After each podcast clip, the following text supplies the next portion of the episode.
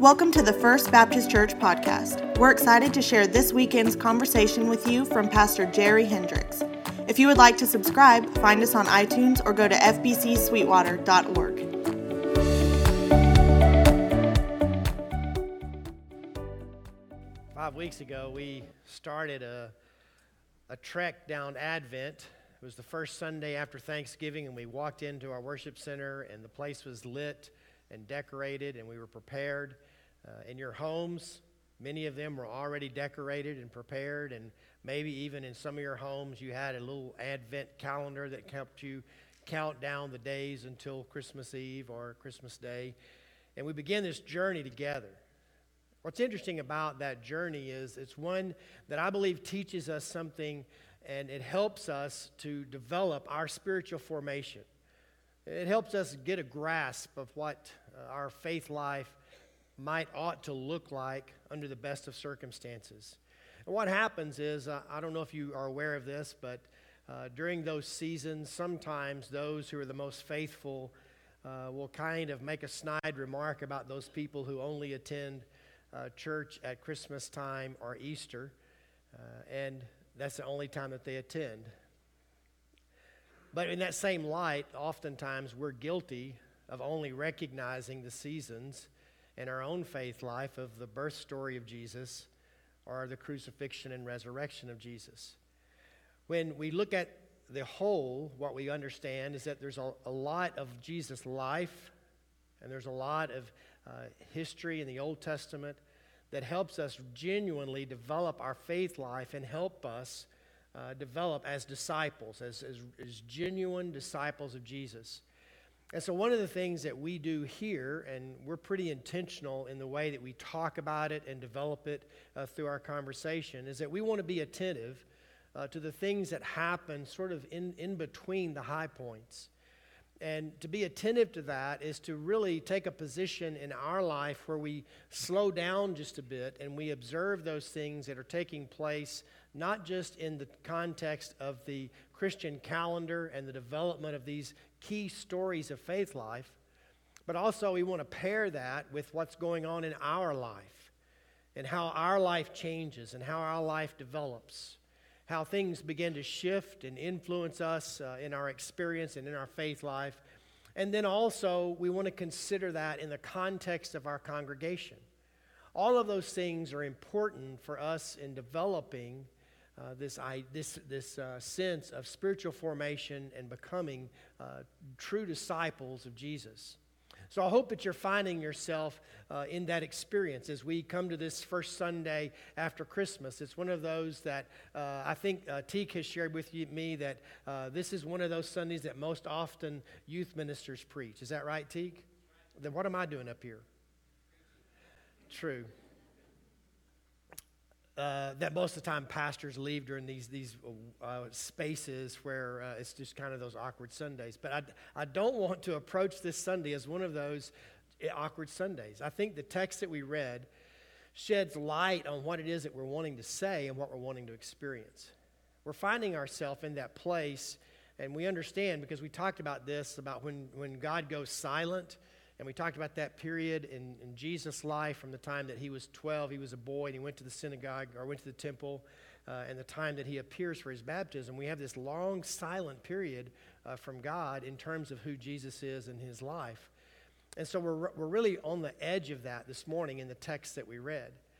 And the experience that we read is one of those that's past the birth of Jesus. The Magi have come, they've, they've uh, followed, and uh, they've come and they've saw Jesus. And in their expression, uh, they Herod began to understand that they were beginning to talk about, word was beginning to get out that there was one that was born who would be the king of the Jews. Now that's significant. Now, we talk about that most often in terms of the significance to the Jewish people because they had been anticipating that. In fact, that's what we're talking about through the Advent season as we usher that in.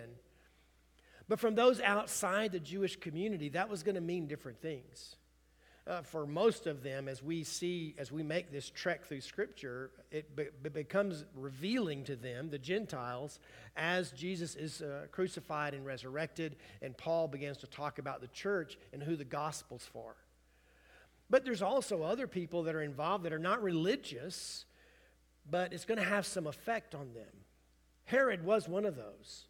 And he was threatened by that. He was not unlike a lot of other rulers who, when they rise to power, they develop this huge sense of paranoia. And one of the ways that he would express his power is by murdering people. In fact, before or, right in the very beginning of his rule, he had over 300 uh, civil servants, influential people murdered. Just as we could assume, it's just an exertion of power so that people would respect him out of fear for him.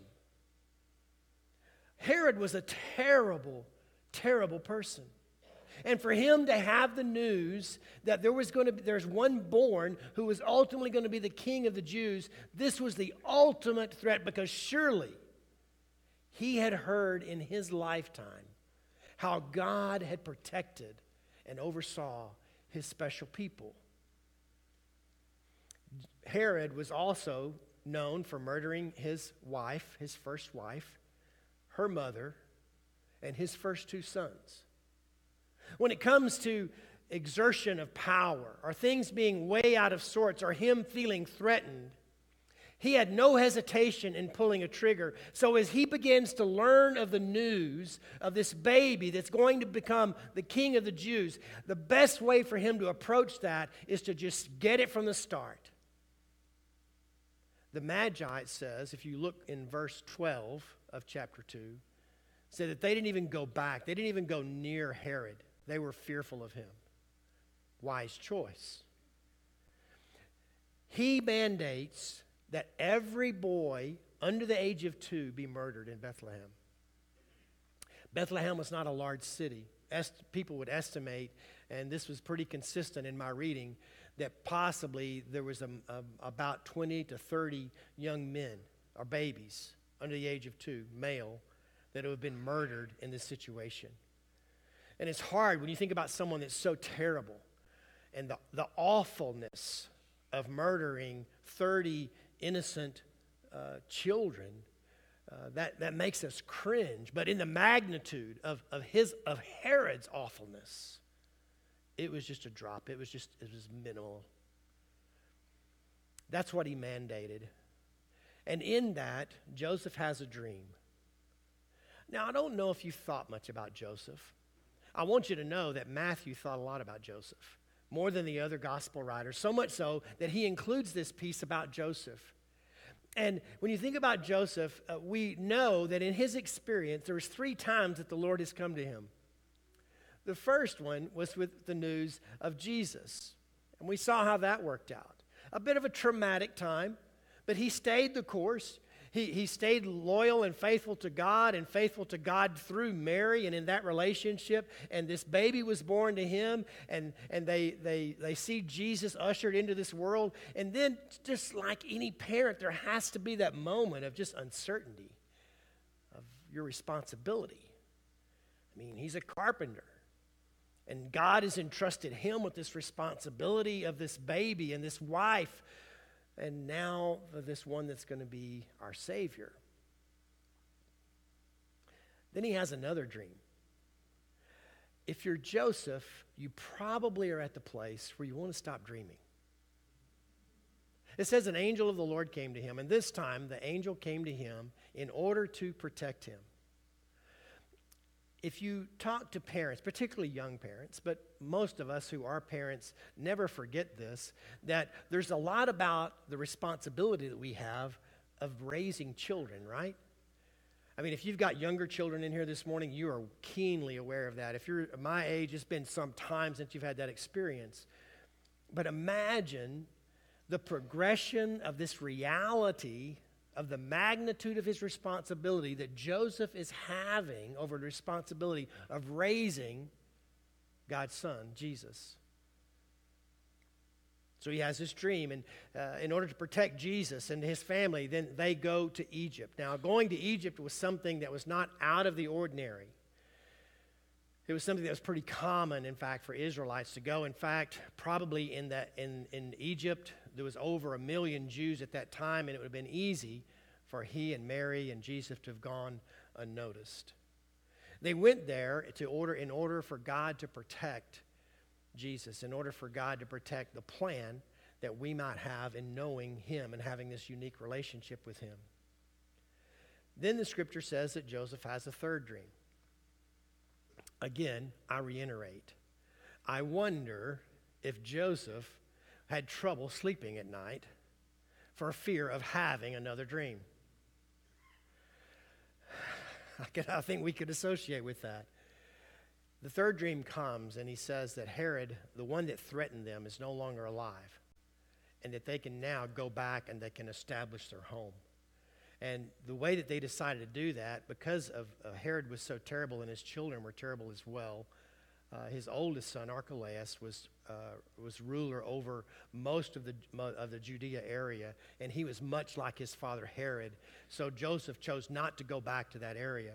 He went to the area of Galilee, where his other son had taken uh, rule, and then there was a third area that was a smaller area outside of Galilee that uh, another son had taken and they go there, and then now we have this story, this child story, somewhat complete. The birth of Jesus, us understanding the magnitude of God coming to us through a child, through a baby, and then the progression of God continuing to protect his plan and make provision for us in the way that he's guided Joseph and Mary and helped them to bring Jesus to us when we think about this passage, one of the things that I want us to capture, and I put some of these uh, just conversation thoughts in your notes, is that in our process, one of the reasons I feel like it's important for us to slow down is that if we, the tendency, if the tendency is to rejoice, rejoice over this baby Jesus and then rush to the crucifixion and the empty tomb, then we miss these moments where God's willing to speak to us. Well, I don't think that's different in Scripture than it is in life. That sometimes we're guilty of experiencing something of a spiritual ADD where we miss the things that God is doing in us or around us.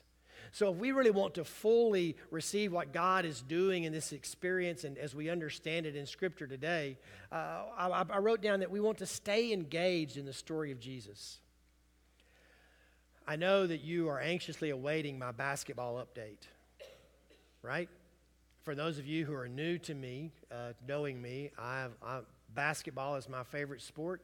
Uh, for one, it's played indoors and there's a lot of action. Uh, and it's something that, that we've just found fun. My son and I attend a lot of games. Uh, the first conference game will be January 4th for the Big 12, and the first game I attend will be on January 8th. It'll be a home game uh, and we'll, we'll face a team from up north. Basketball is, is something that we take seriously, and we've had tickets for some time now. For when we first got tickets, we we're on the lower level, and I'm not saying that we're ticket snobs now, but we, we do work hard for our tickets. And we're on a corner, and we're there by the UT band. And, and I don't know if your children do this to you, but my children make fun of me. I mean, is that just normal? Okay. Uh, uh, well, maybe I, maybe I should have said, Did you make fun of your parents as they grew older? And so for years, the way you do it, you get your tickets and you, you kind of, as you make, as you, the longer you're engaged in the, the, the, season ticket holding process, you move around to, to better places if you choose to. And uh, you acquire these points over the years and over your, the loyalty you've had to the team in the process. And so we're sitting there and we're like one section off from the band. Now, I go to events to be entertained. And so sometimes I depend upon replay. What that means is I miss a lot of the game because I'm paying attention to other things. And so we didn't move from our seats in section 41 for a long time because James thought that I didn't want to be further away from the band who was entertaining me. We've moved around. We're in section 37, not bad seats. A lot of times in our faith life, we walk through life distracted by things that keep us in this rhythm of knowing God and being engaged in what God is doing in us.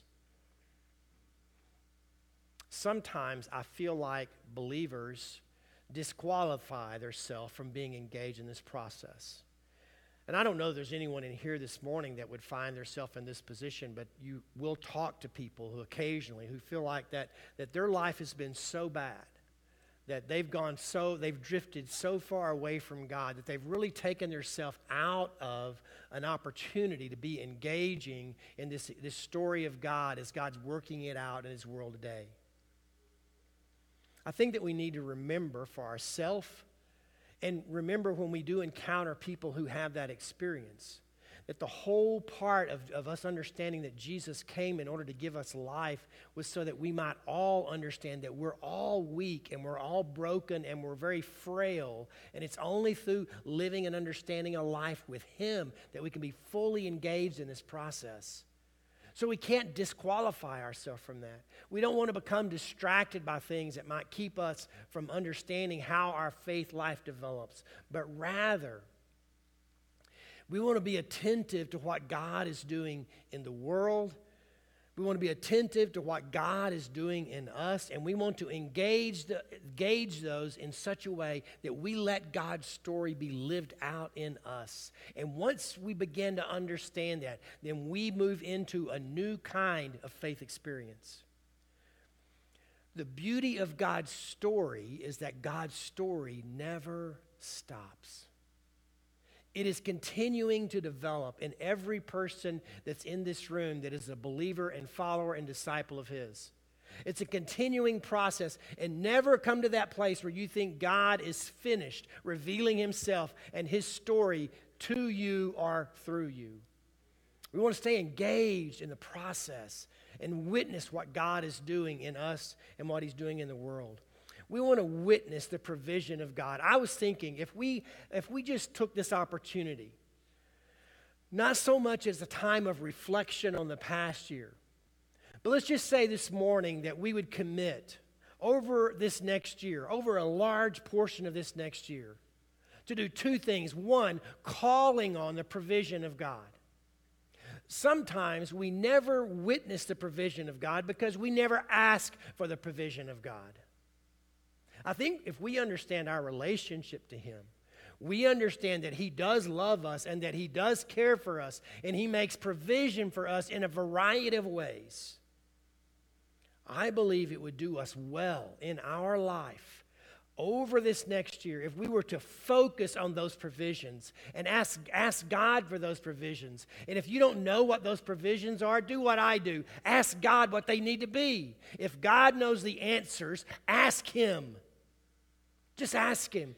And God will begin to reveal that to you and show that to you so that you're praying in unison with Him, that you're aligning your life with Him. So the things that you even begin to utter as prayer, He's already known, He's already prepared for. You're just aligning your life to agree with God about that. Pray for those provisions. Second thing, mark it down, write it down. Don't just write it down in the memory of your soul. That's good if you have good memory recall, but not all of us do. And when it comes to spiritual things, sometimes we don't have good spiritual recall. Let's just don't do that. When I first started journaling, I started journaling out of something of a silly thing, silly reason. I heard someone say one time, that they kept track of, their, of the answered prayer in their life through a journal. And that every time that God answered a prayer, they wrote their prayers down, and every time God answered a prayer, they highlighted it. So that every time in their life that they doubted whether or not God was willing to act, they would move those pages one at a time and see the highlights and recall the ways that God had moved in their life. I believe that's how God's provisions are for us. That if we make note of them, if we write them down and we highlight them in our experience and in our life, then we become aware of how God is providing for us. Not just assuming or not just trying to recollect when it comes time for Thanksgiving, but genuinely being active and seeing what God is doing. And if we're praying for it, here's what happens we begin to anticipate it. So the pen is already ready, the pen is already on the paper because we've asked for it. We're just waiting for God to act. This experience that Joseph has gone through has been an experience of him witnessing the provision of God in his life. Sure, Jesus was a part of that. We might even agree that Jesus was the primary part of that, but in Jesus being the primary part of that, Joseph was not excluded.